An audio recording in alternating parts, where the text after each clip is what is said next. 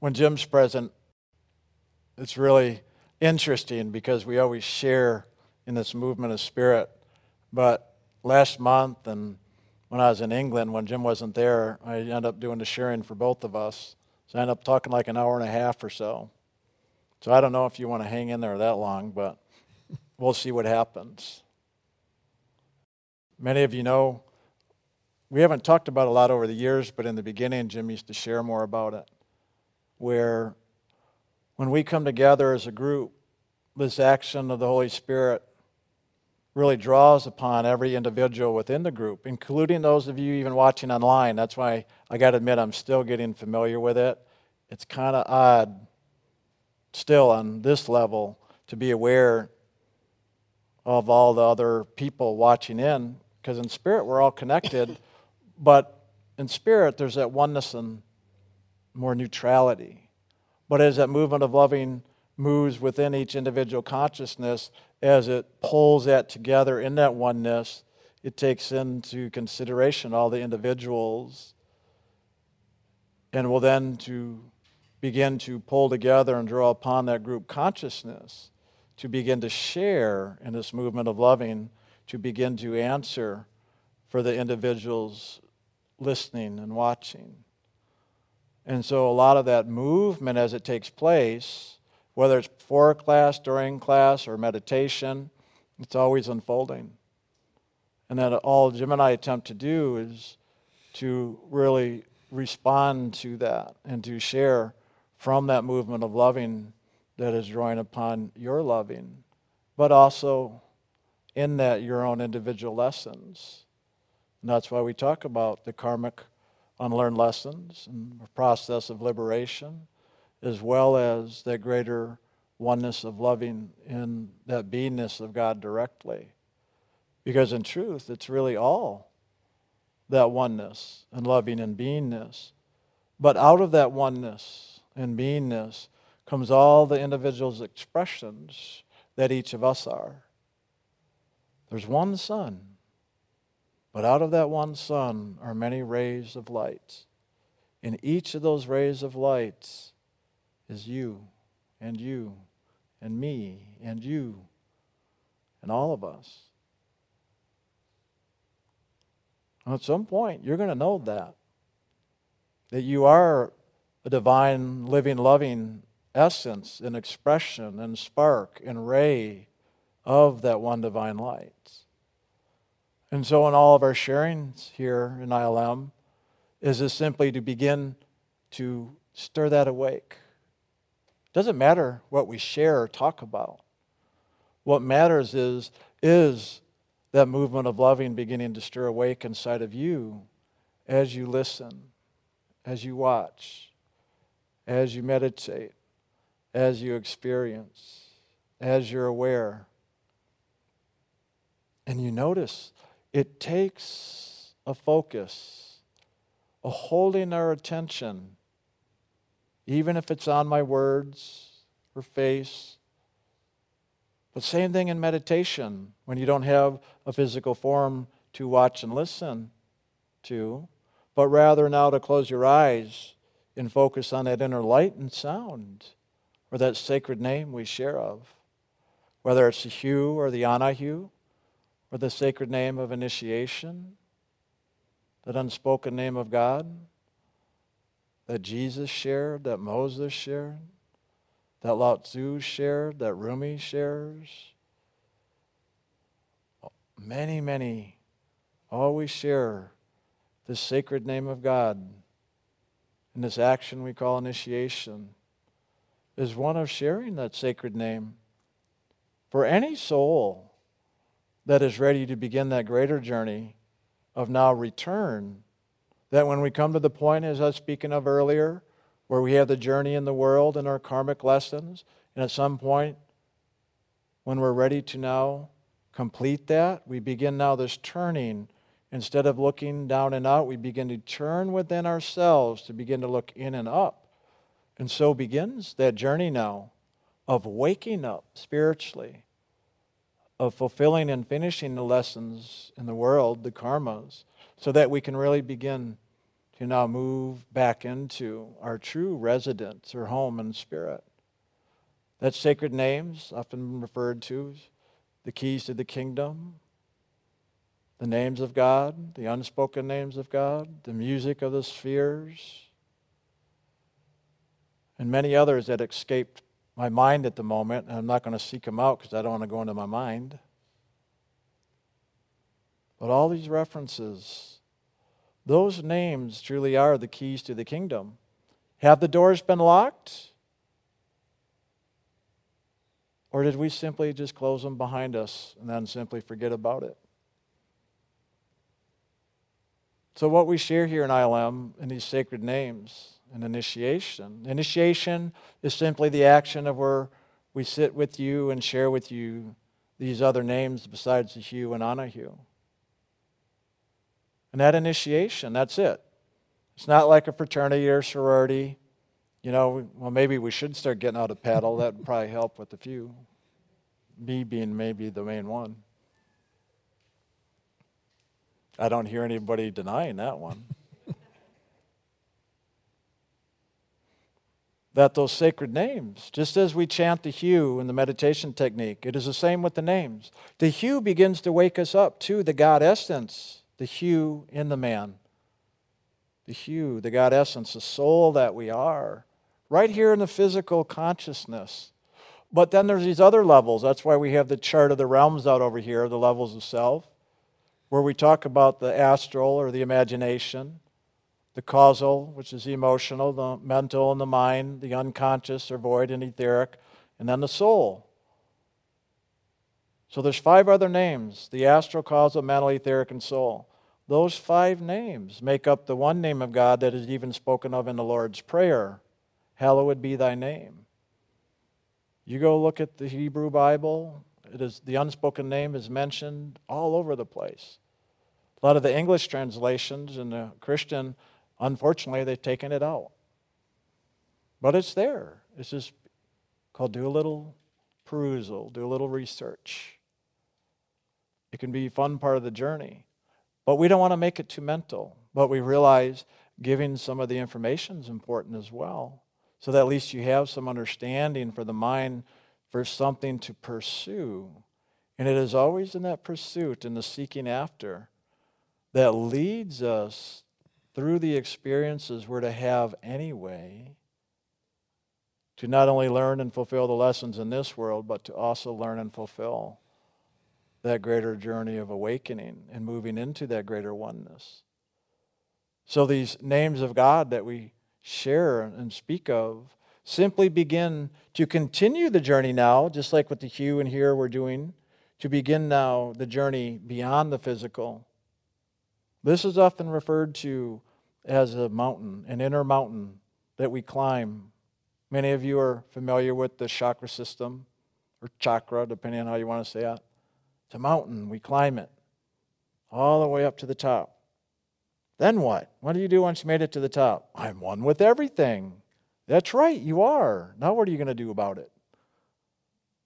Well, first we'll probably enjoy it for a while, or maybe we'll embellish it and maybe get caught in the ego and brag to everybody about it and set ourselves up as the next spiritual teacher. Hey, a lot of people do it. But if you made it that far, that's definitely worth teaching. But what do you do once you're here? Well, just like the top of every mountain, once you reach the peak, well, if you look up, there's a lot of sky between the top of the mountain and the sun in the sky. This is the beginning of the journey here. And this is about stepping beyond the peak and taking flight because that's what the soul needs to do in order to reach that sun. Well, even on this planet Earth, it is amazing, this physical creation, how it so reflects the spiritual creation. So, just like this planet Earth has an atmosphere and a gravitational field, in to pop through that atmosphere, that you rise above gravity? Well, guess what all these other realms are? From the physical, the astral, the causal, the mental, and into the etheric. It's like trying to get through the Earth's atmosphere. I like to say Karma is like gravity, it always pulls you down. And the higher you go, if you haven't risen above it, boy, does it hurt when you hit back. What goes up must come down, right? Until you break through the gravitational pull. Just like the planet, so it is with our own resolve, revolving karmas around us in our energy fields. So we've got to come to the top of that and begin to know how to take flight beyond it.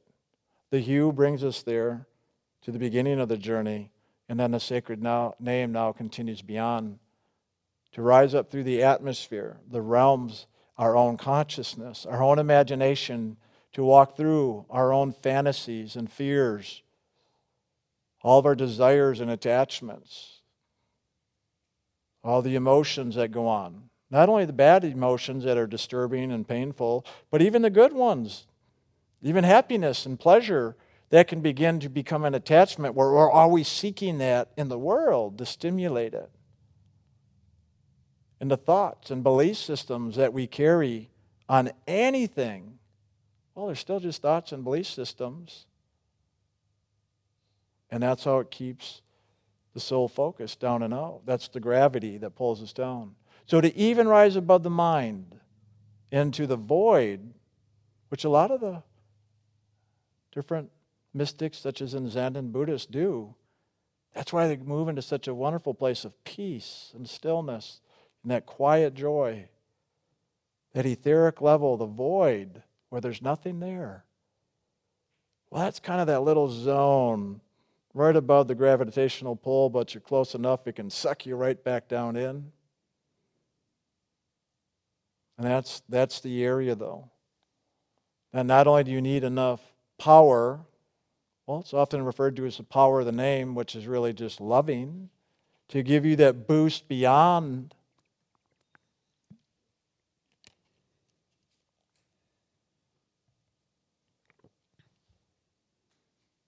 But also that opportunity to really let go. There's a lot to be said for letting go. Because all that power in that name and all that love that we even may have for God and ourselves, it will always honor that which we choose. So if we choose to hang on to something, it will honor that until we make the choice to let it go because we want that loving in God more than those attachments in our mind, emotions, imagination, and body. And that's the great leap of faith, the great sacrifice. And that's the hardest one to do. And you can't even kid yourself about it. A lot of people try to kid Jim and I. Have I done it? Have I done it? You're doing it. You're doing it. When you really do it, you'll know. And yeah, there's stages. And it doesn't really matter. So why use anything against yourself. Why not let it all support you, including that sacred name? Because in that name is that power, of that loving, that literally is like a rocket to break you through the atmosphere so that you can fly beyond it. But then you still got to get to the sun. Well, that's way beyond the moon.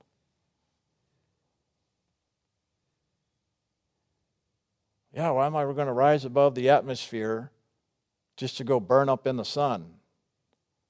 Well, you see that burning into the sun and entering into that is one of the greatest fears and illusion the mind will portray on the soul to keep it caught up in this world so that it won't let go. That pesky little mind and all the logic and common sense. Except it doesn't work. We didn't say this was easy, but we did say it was simple. And it takes a whole lot of love. And that's all it takes is a whole lot of love.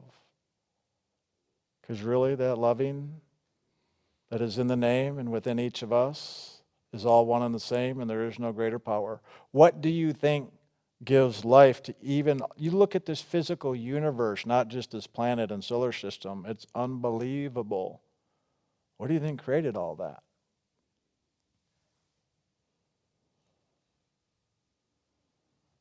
Well, why not wake up and find out?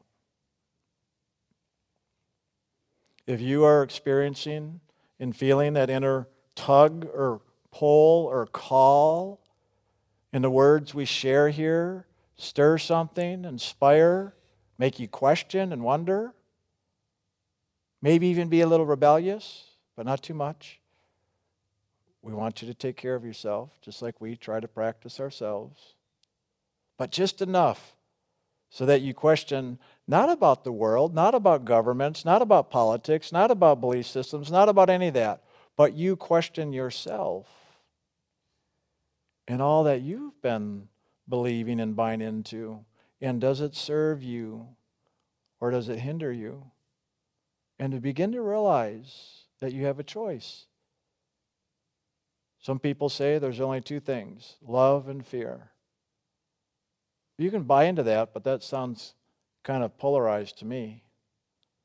In truth, there's only one thing, and that is loving. But until we make that our true one choice and focus, all the rest of the journey is going to unfold to discover there's really only one choice because, in truth, that's all there is. So, how can you really choose anything else? Because, did you know that everything in creation is simply an expression of that one loving? Why do you think I just shared? One day you'll wake up and realize and know you're one with everything because you are the one with God that has created everything. It's just a journey. It's just a journey. But are you getting caught up in the journey? Are you willing to begin to look at the journey and learn the lessons, let go and love yourself, and to love God in the process, to begin to wake up beyond it all and really know the creator of it all? But first, you. You are the creator. And then ultimately, you'll know who created you. And then you'll know that you're one and the same. Boy, in truth, these are really some bold statements that we make here. But such has every spiritual teacher through the ages because those statements are the truth that each soul will awaken to in its own time and its own journey. And so, all we do here, as I said earlier, is we try or attempt to offer, to present, to share that which Jim and I have awakened to and know within ourselves. You don't see any books here, and I don't have a very good mind for memorization. I can't even remember a joke let alone some kind of speech. But when it's a true movement of spirit, we call inspiration. And that flow of loving, it is an eternal flow, infinite and never ending. Infinite and never ending. Always moving, no matter where it is, in any creation, in any tree in the Garden of Eden in any experience. Because in truth, the soul of who we are is always journeying upon that river of loving that we call the sound and light of God or the Holy Spirit. God created through the Holy Spirit. And we that God created, that God loves, wants to be loved back. Why do you think we have to love one another, to give and to receive? It is the same with God. As God loves us, all we have to do is turn back around and begin to love God. That's it. When we do that, all this other mumbo jumbo, hocus pocus, and all the stuff we talk about melts away. So be willing to sacrifice being one with everything to be one with God. And just know that this sacred name that we're doing here is not special or unique to ILM, it's not a New Age thing. It is the same thing that has been going on not only for eons of time on this planet, but other places too. Anybody see the Green Lantern movie? Some of it's kind of corny, but I like corny. But it's really cool. All the Green Lanterns, these guys go to this place in the solar system or universe somewhere. When they have a ring, in that ring, that green light, they all have their own light. The ring chooses them, and they go back. I'm giving away the story if you haven't seen it, but you got to see it. It's cool. Well, the reason I like it is because they go back to one source where each of their own green lights or lanterns came from, from the one light. Even though it's green, I like green, don't get me wrong. But go up the spectrum of the rainbow to blue and to purple and then into white. That's why we talk about the blue and purple light, because those are the higher frequencies that lead us into the white lights. The blue light is really the top of the mind. The purple light's going through that etheric realm into the white light, which is the spiritual realms. White light. I remember in school learning the spectrum of the rainbow and the little prism and the white light, and then boom, there you go, all the colors. And so it is on the frequency, the soul's journey through this creation. And so there's the practical scientific part of the spiritual journey. This is actually very simple science, and such is the journey of the soul and why we speak of it. That's why a lot of times when you meditate, you see that purple light, or maybe the blue, and sometimes the white. Those are those frequencies of loving, the movement of light and consciousness. I know one of the things I do here is take out all the magic and the mysticism. I like to say I like to demystify the mysticism. It's still magical. But once you start to understand the science of it, you realize okay, like every magic trick, there's always something that goes on behind the scenes. Well, so it is with spirit. It's only behind the scenes, as in physically you can't see it, but spiritually you can. You've just got to go into the Spirit to be able to see it. If you want to wake up and know your divinity, you've got to go into your divinity to wake up and to know it. You can't know it and see it here through the physical body, through the imagination, through the emotions of the mind, and not at the unconscious mind either. You can't see it that way. It can only be seen spiritually. That means through your soul, because who you are as that soul is of spirit. So to wake up and know the spirit that you are, you have to go into the spirit that you are.